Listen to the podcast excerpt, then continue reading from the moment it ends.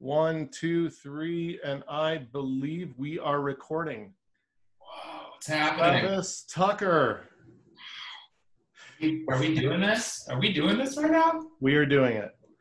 This is uh, episode number three of Raise a Glass podcast, the podcast devoted to the exploration of artisanal beverages. My name is Robert Sickler, and I am thrilled to have my good friend Travis Tucker here as a guest today. Travis has been in the hospitality industry for approximately 10 years. He's recently been uh, put on the San Francisco Spirits Competition panel. Also has completed the, um, what is it, the Certified, Certified Specialist of Spirits. Yes. Um, very, very official. thank you. We're sync. And uh, for most of the last decade, you have been employed through the Nolet family, who are the folks that produce Ketel One vodka. Indeed.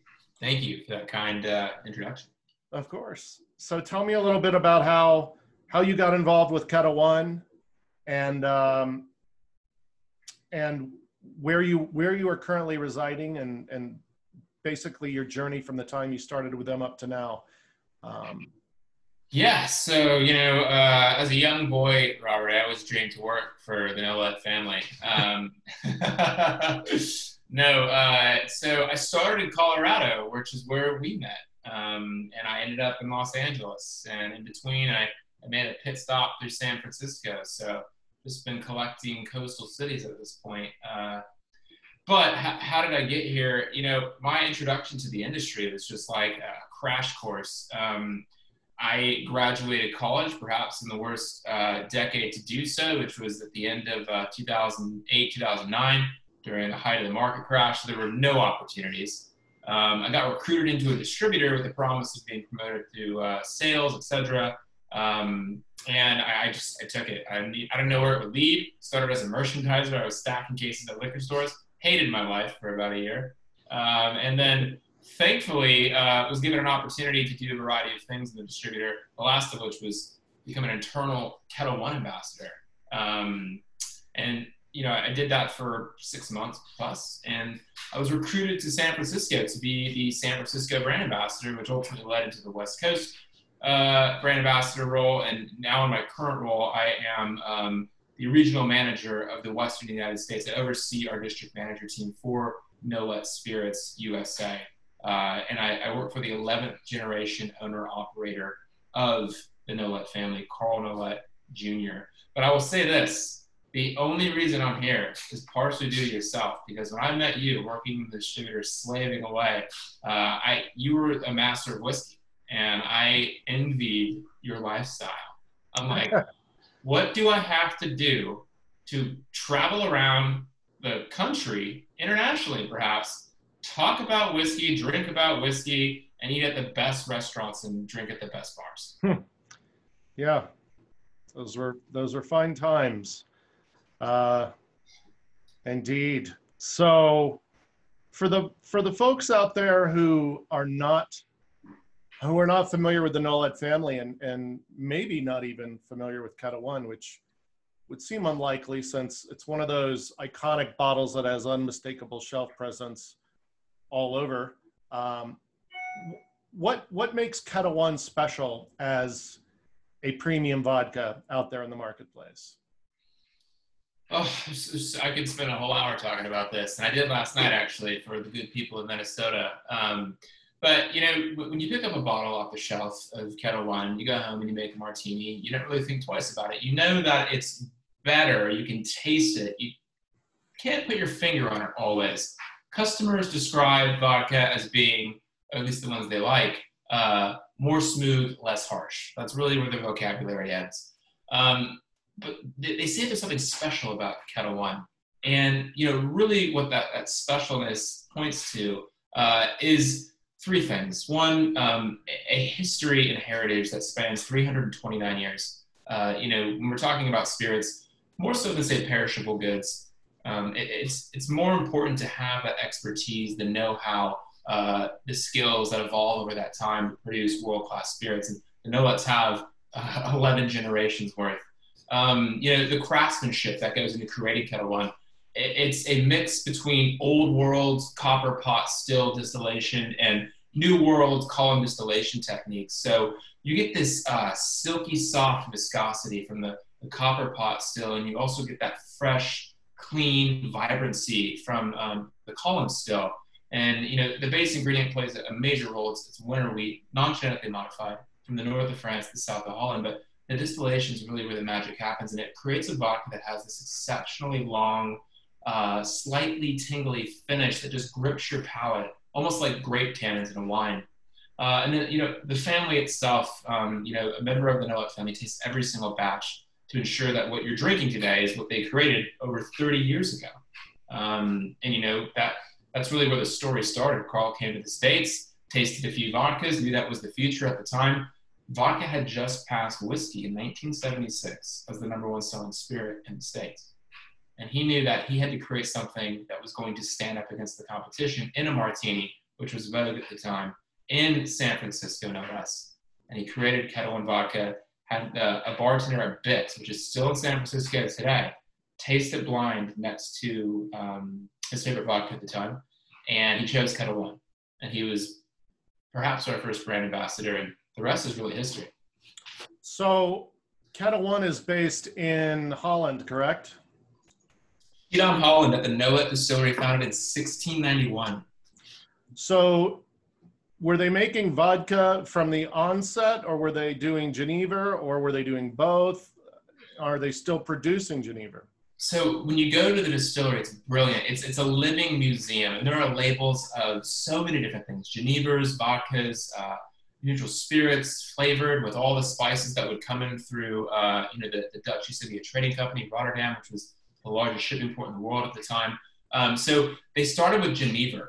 Um, actually, a gentleman by the name of Johan Nolet, the first generation to start distilling, opened the distillery uh, to produce Genever, which was and is, for those that don't know, kind of the, the godfather of gin, right? It's, it's like the missing link between whiskey and gin, uh, created sometime in the, the 16th century. Uh, and that sustained them for a substantial period of time. They did flirt with vodka throughout that history, uh, as one would, um, but ultimately it, it took the 1980s uh, and Carl Nolet, you know, the 10th generation to come here and really take the distillery in that direction.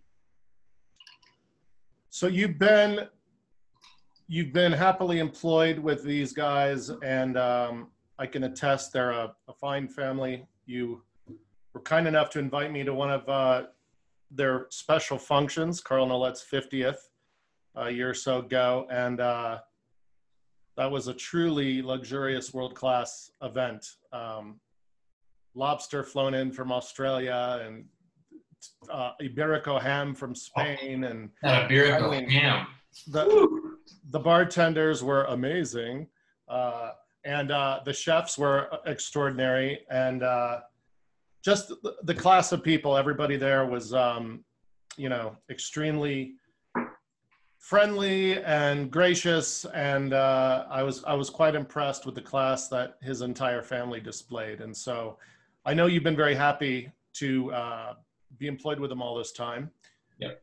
Um, if you know, if you were to say where you might envision yourself 10 years from now, if you're not still working alongside them, what type of dreams and visions do you have uh, based on your reverence for food and drink?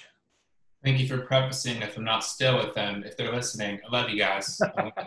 Y'all forever. Uh, but if if 10 years from now, it is so that I am not still employed by Nolet Spirits. My one of my dreams, and I've talked to you about this before, is to open a, uh, a smoothie juice bar, um, which living in LA sounds redundant, um, but man, it, it's it's everything that I am. Uh, you know, that health and wellness lifestyle is something I I live and breathe and, and preach really. Um, and to do that would be the, the realization of a dream. Amazing. Uh, do you have any locations in mind? I do, in fact. Um, and silently, I have been building a uh, business plan just in case, you know, for a rainy day, if and when the right opportunity presents itself. And you know, I, I think it depends on my, um, current circumstances at, at that point in time. But right now, I live in Los Angeles, fairly saturated with its own you know share of juice bars and smoothie bars. So many. But there are places like where I currently live that you know don't necessarily have good ones. you know, I think Jamba Juice, for instance, I don't qualify that as a as a juice bar. It's more of a Dairy Queen to me. Um, would you like some high fructose corn syrup with your fruit puree today? I worked at Jamba Juice actually. I don't know if that somehow foreshadowed my return to that business eventually, but um, yeah. So I think Los Angeles would be great because the clientele here uh, appreciates such things, and your your your produce. Fifty percent of the country's produce is grown here. So your your access to raw ingredients is incredible. Although Denver is very underserved, in my opinion, uh, it is hard to find a decent juice smoothie bar. It is, and regrettably, a lot of them wind up closing because nobody here seems to uh, appreciate such things, at least sufficiently enough to keep them uh, operating. It, it's a little depressing because um, we've got some really super creative people here. I, I don't understand why more people don't value uh, the benefits that raw cold pressed juice and fresh smoothies bring to the plate literally. 100% uh, and you and i have discussed perhaps bringing such things to a more exotic location which absolutely. And uh, the offer remains if you're seeking a collaboration my friend. 10 years from now. Right. Right. so um, if you had to name your favorite vodka cocktail, what would that be? That's actually what I'm drinking right now. Uh, currently, so I would normally tell you 50 50, but I am buying into all of the trends. I am in, on a, an espresso martini kick right now. I cannot get enough of it. It combines two of my favorite things coffee and vodka into one enjoyable beverage. Um, and also, I love the story of the espresso martini. Have you? I don't know the story. Can I tell it? Do we? can we? Of course, it? sure. Oh man. Okay, so Dick Bradsell. Are you familiar? No. So he's kind of like the, the the godfather, or he's been referred to as the godfather of like the London bar scene. He actually recently passed, unfortunately, but in the 1980s, he was bartending, and a supermodel, which he never named, walks in and goes, "I want something that will wake me up and excuse my expletive here, and fuck me up. and on the spot, Dick creates uh, what he called the vodka espresso. Vodka, coffee liqueur, espresso, simple syrup. Uh, not the sexiest of titles, it's evolved, uh, thankfully, but that cocktail swept Europe, Australia, arrived here on dessert menus for some reason. We, we muddled it up with artificial cream liqueurs and, and truly, the, the original intent was a dry style martini. Um, so the coffee liqueur plays an absolutely important role, as does the coffee. I actually, I'm drinking mine in a mug. Uh, actually, it says this might be vodka, which I love. Uh, shout out to Christy Briers, who covers Southern California. She got me this. I, actually, when I make it with cold brew, I like it over ice because it loses a textural component. Mm. So it gives you, I find. But the coffee liqueur is absolutely key. St. St. George produces a Nola liqueur with chicory coffee. It's beautiful. Oh, Big fan. Yeah, I uh, I have the utmost regard for what those folks do. Um, their Botanivore gin is uh, one of the greatest beverages in the world. Um, I'll put it that way. Um, but yeah, they're mad props to them. Um, what other coffee liqueurs are you a fan of? So, all the rage right now, Mr. Black. Have you heard of it? Which one? Mr. Black. Mr. Black. I have not. I'm out of the loop. It's relatively new to the states, so uh, you know I don't know if it's made its way to Denver yet. Um, but it started in Australia. In fact, you'd be hard pressed to go to a restaurant bar in Australia and not find a Ketel One Vodka Mr. Black espresso martini. It is on every damn menu and every restaurant and bar I went to when I was out there. Um, but it's a cold brew coffee liqueur. That's kind of what oh. separates it. Uh, oh. Completely natural, nothing artificial, no cream, nothing like that. Uh, and, and, being cold brew, you probably do not need to add as much disgusting fucking sugar because the acidity has already been subdued through the cold brew process. Great So point. it's probably a lot less syrupy and a lot more refreshing. It is. They use Arabica beans. Um, you know, it's it's completely natural product. I believe it's uh, Australian wheat spirit that backs it up. Uh, Oh. but oh my gosh, I've had it with tonic. I've had it with whiskey. I've had it with vodka. I can't find something I don't like it with. I'm also just a, a absolute slut for coffee. I love it so much. what um yeah i did a podcast episode uh the day before yesterday and i was trying to fit within 30 minutes because it was it was a little tough to do so kind of my journey from the time i was a kid to now with with flavors and taste and there's so much vital stuff i i left out because i was trying to move so fast to make it within 30 minutes but one of the funny things i noticed was that coffee came up multiple times I listened to it.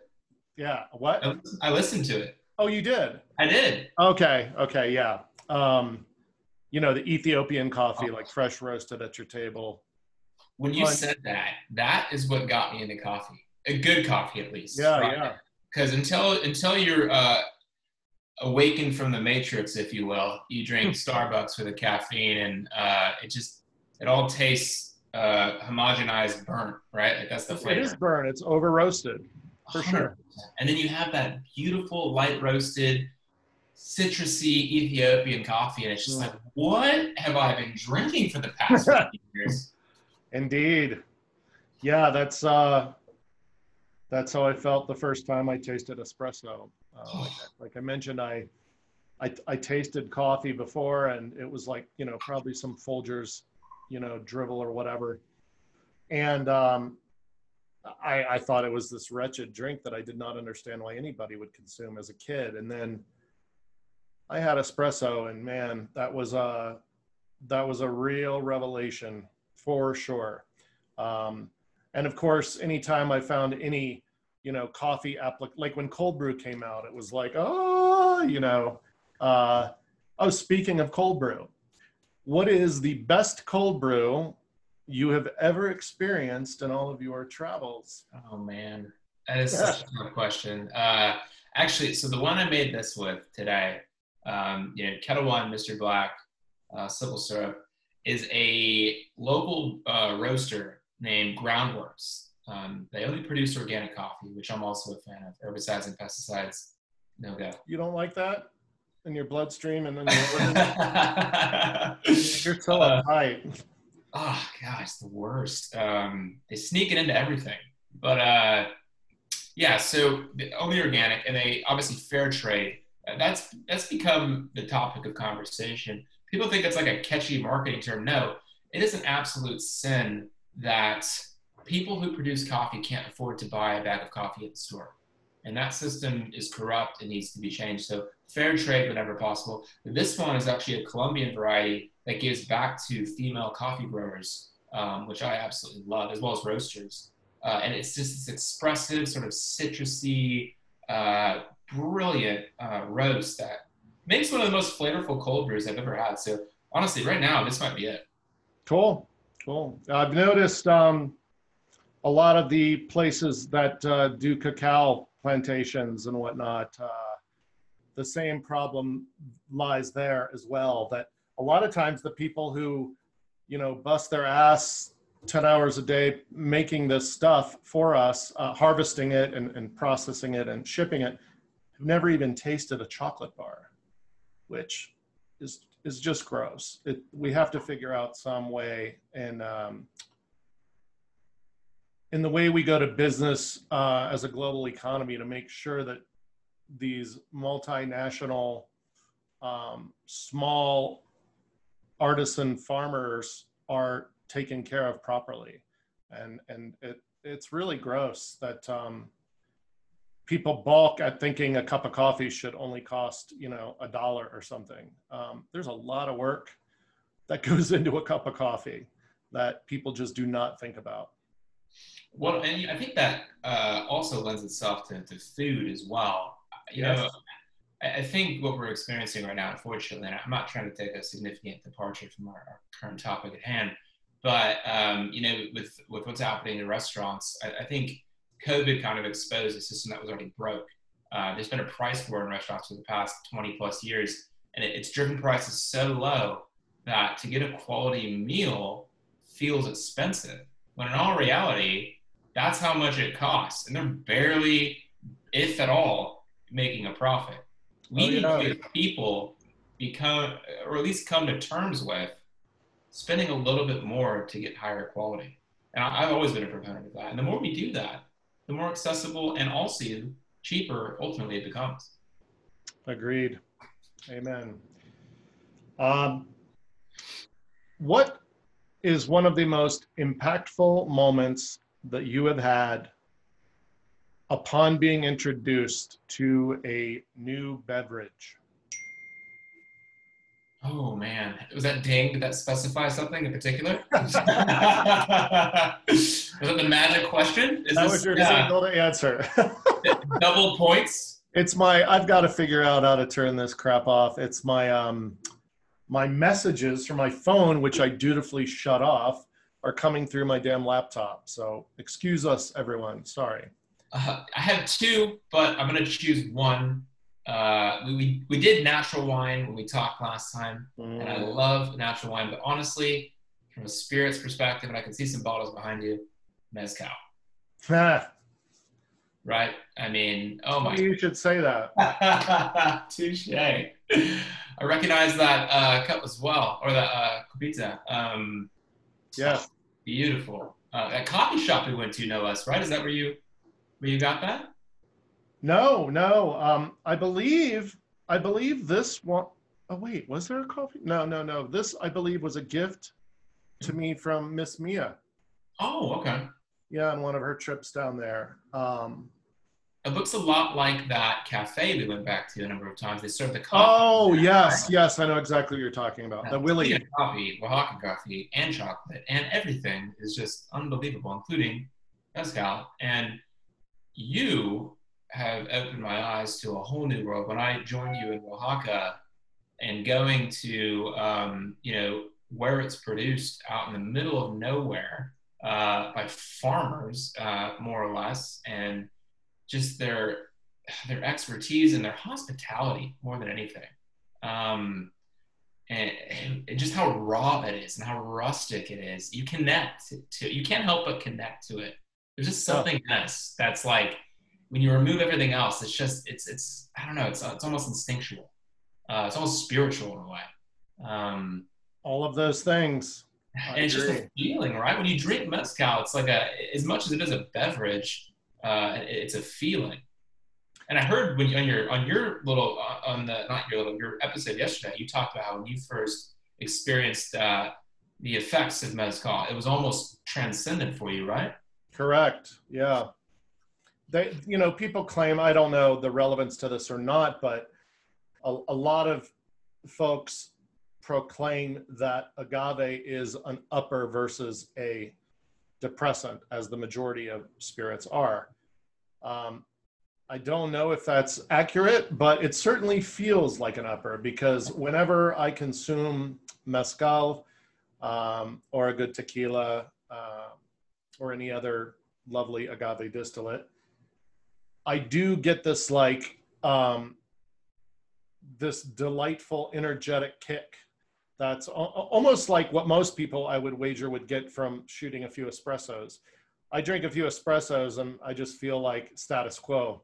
But I, I drink the mezcal and I'm like, hmm, I, am suddenly alert, keenly aware, and like you said, there's a special feeling. And um, one of the things that that I've always thought is so fascinating is a lot of the mezcaleros down there will talk about how they can identify a mezcal by uh, who produced the mezcal by tasting the mezcal and judging how it makes them feel.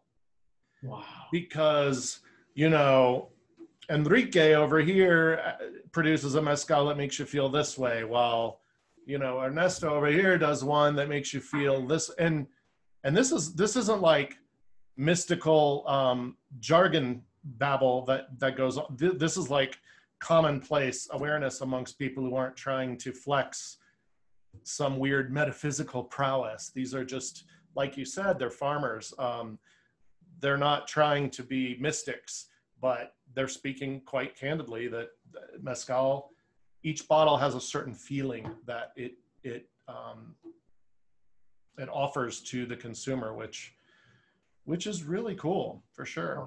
And no, I didn't even understand until we saw it. I'm a spiritual person, as you know, uh, and when we were down there, they were they were burying crosses in the pits where they they roasted the pinas, and I, I was blown away by that. And then even the bottom of the uh, the glasses we would receive had crosses on them, and I remember we inquired as to why. It, for them, it, it's, it's still very much a uh, a spiritual uh, I mean, albeit religious perhaps, experience. Uh, mm-hmm. the production, the, the consumption.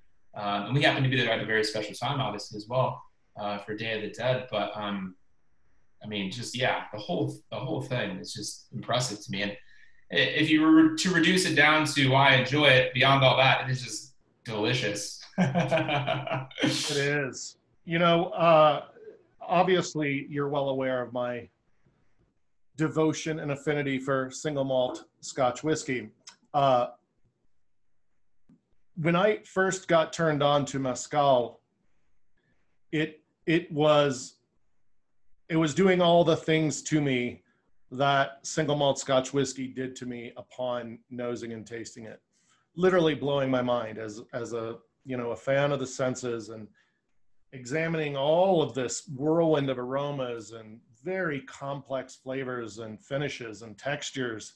Um, and the one thing that mezcal has that single malt Scotch whiskey does not is minerality, and that makes me kind of think sometimes of a wine or a sherry or something. Sometimes you know, like um, there's because well, I started off in wine and then I went to whiskey and then I went to mezcal, let's say, right? And so I think mezcal kind of ties in my my love of wine as well as my love of single malt whiskey. Actually, I've never thought of it that way, and I'm the same. I started in wine and then uh, from away in spirits because uh, out of all the spirits that I can currently think of, the the only one, or perhaps the most expressive one, of terroir, which is that uh, definition of a place producing a particular flavor. It's normally referred to in wine production, uh, but mezcal being produced from wild agave, I think over what 32 species or so out of the 200 more than that, yeah. typically used. Um, yeah. And where it's grown, how it's grown, uh, how it's cultivated, how it's everything literally produces a spirit that can only be produced in that place from that particular plant at that particular time in that particular climate, right? And so you pick up 10 bottles. Of, when you talk to someone and they go, I don't I don't really like uh, mezcal. It's, it's too smoky. Um, it's because they've had one mezcal and they just uh, you know it was too much for them. But man, if they were just to stick with it, there's that's one flavor profile. There's so many, like you said, mineral, vegetal, uh, sweets. Uh, there's so many other flavors. And Fruity, smoke. Yeah, smoke is just. Uh, yeah, that it's a funny thing. Is like that's another thing. The mezcaleros down there, they don't even talk about smoke. Like the Scots will talk about peat parts per million in their in their whiskey uh, to kind of signify the level of peat that one will encounter in in the, or smokiness for the layman out there um, that you're going to get in the in the whiskey. But when it comes to mezcal, they all are just kind of well. Of course, there's some smoke because we roast the friggin' agave and and underground pits. But that's not what it's about. It's about the other flavors that come from the wild um, yeast, you know, the the open air fermentation that and in the yeast strains from the surrounding flora fauna that are actually playing a very prevalent role in what's going to come through in that distillate.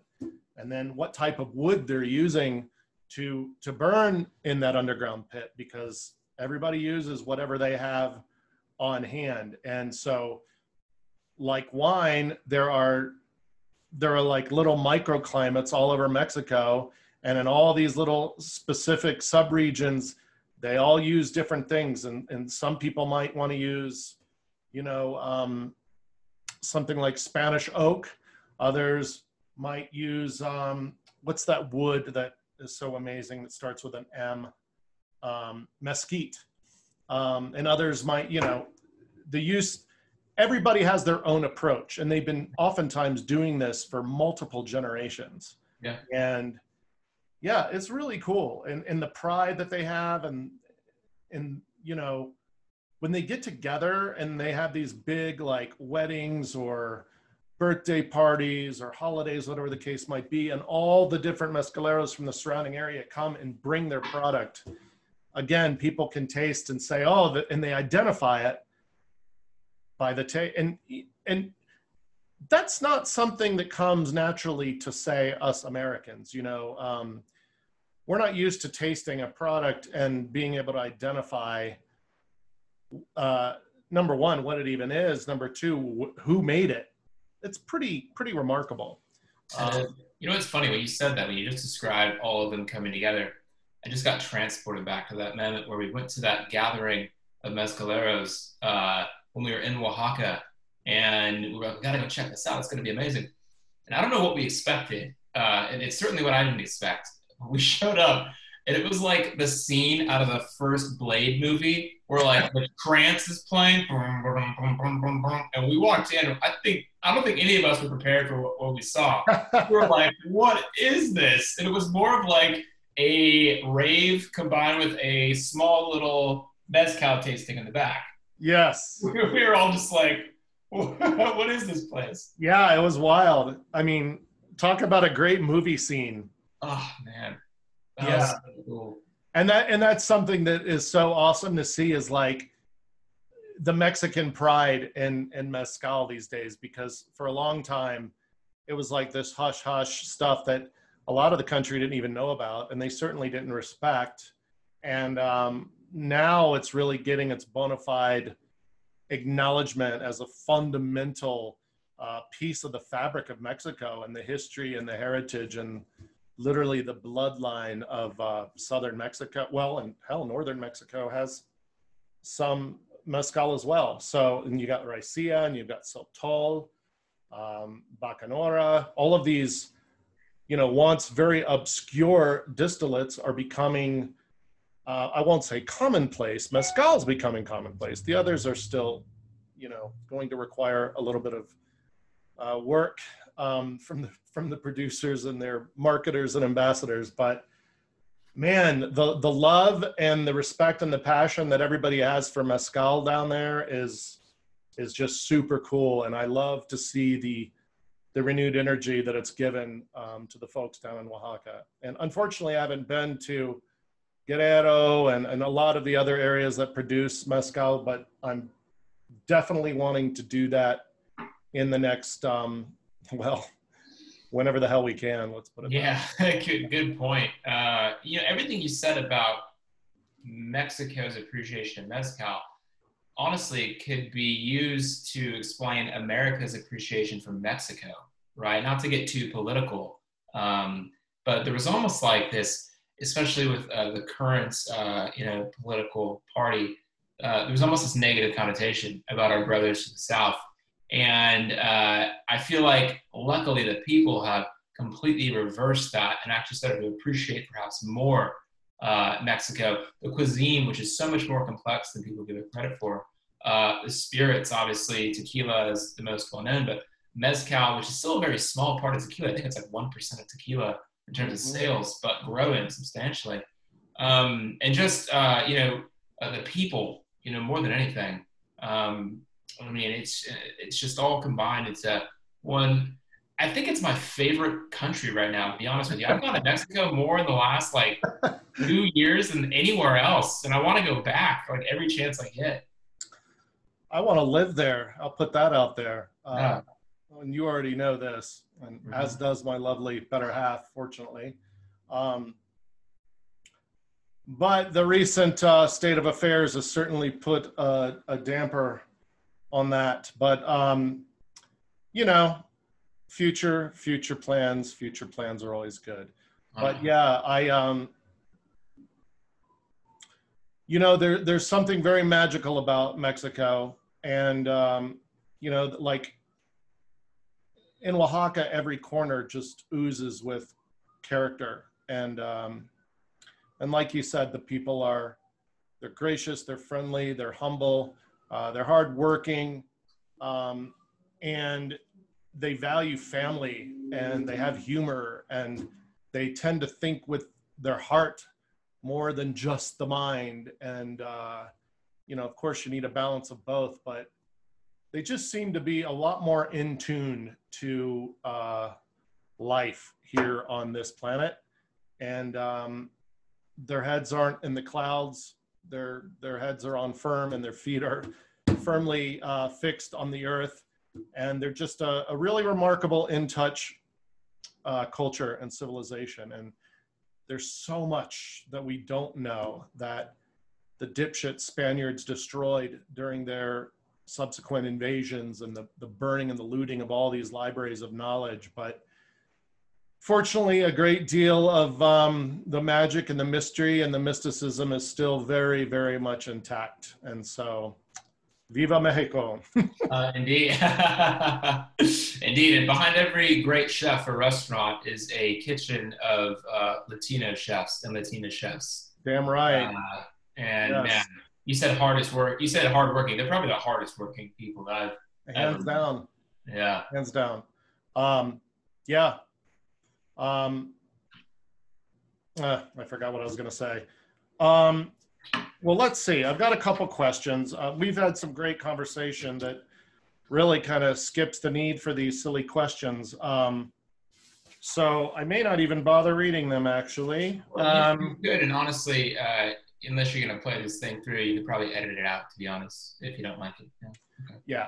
Um, bef- before we wrap it up, because I don't know how long um, I can even make my podcast, what, what they'll permit and what they won't. I've, I'll have to find a medium that will play one as long as we're doing. I don't know how long we've been. I don't want to even look. I don't care. Um, but let's touch on the natural wine phenomenon because uh, I think there's a lot of people out there. I mean, anyone that's in our industry, the wine and spirits industry, is obviously aware of natural wine, at least on some measure. But your everyday consumer out there may not have any idea what natural wine is. Why don't you talk a little bit about what you've learned about natural wine? And for folks out there wondering why I'm, I'm asking Travis, who's a, a vodka specialist, um, to talk about natural wine, it's because he and I both share a deep seated reverence for the stuff.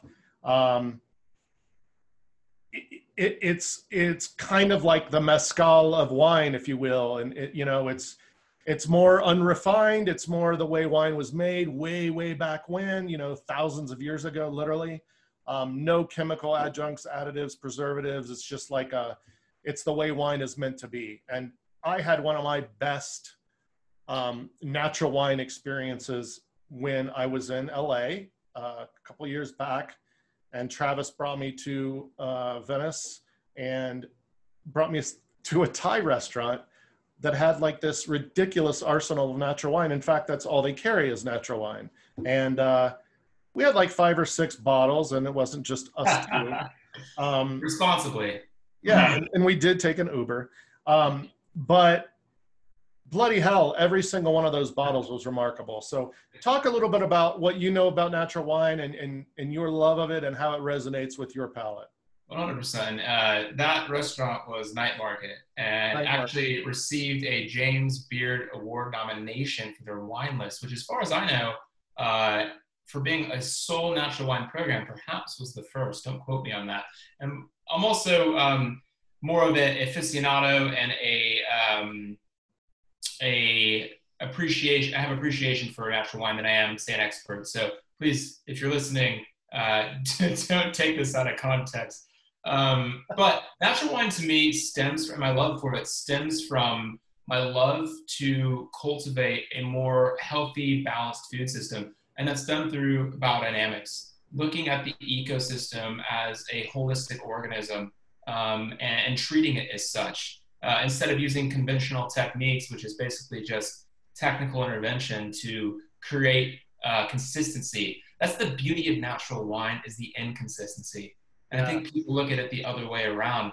It's funny. People think, um, you know, conventional wine is, uh, you know, the oldest thing, and you know, natural wine's new because it's it's currently trending. It couldn't be more opposite. Conventional wine's new. Natural wine is the way that it was traditionally perhaps made because it's a minimalist approach to wine, right? Yes. There's none of, as you put earlier, there's none of the herbicides, there's none of the pesticides, there's none of uh, the over 80 additives that um, U.S. is allowed to add to wine without telling you, by the way, uh, to make it consistent, taste the same way, look the same way, smell the same way that it does every single time.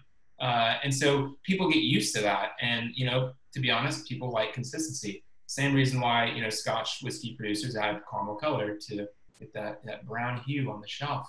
Um, and so there's a lot they're not telling us. And when you peel back the veil of perhaps your favorite wine, you might not like what you see because there's more than just grapes in there.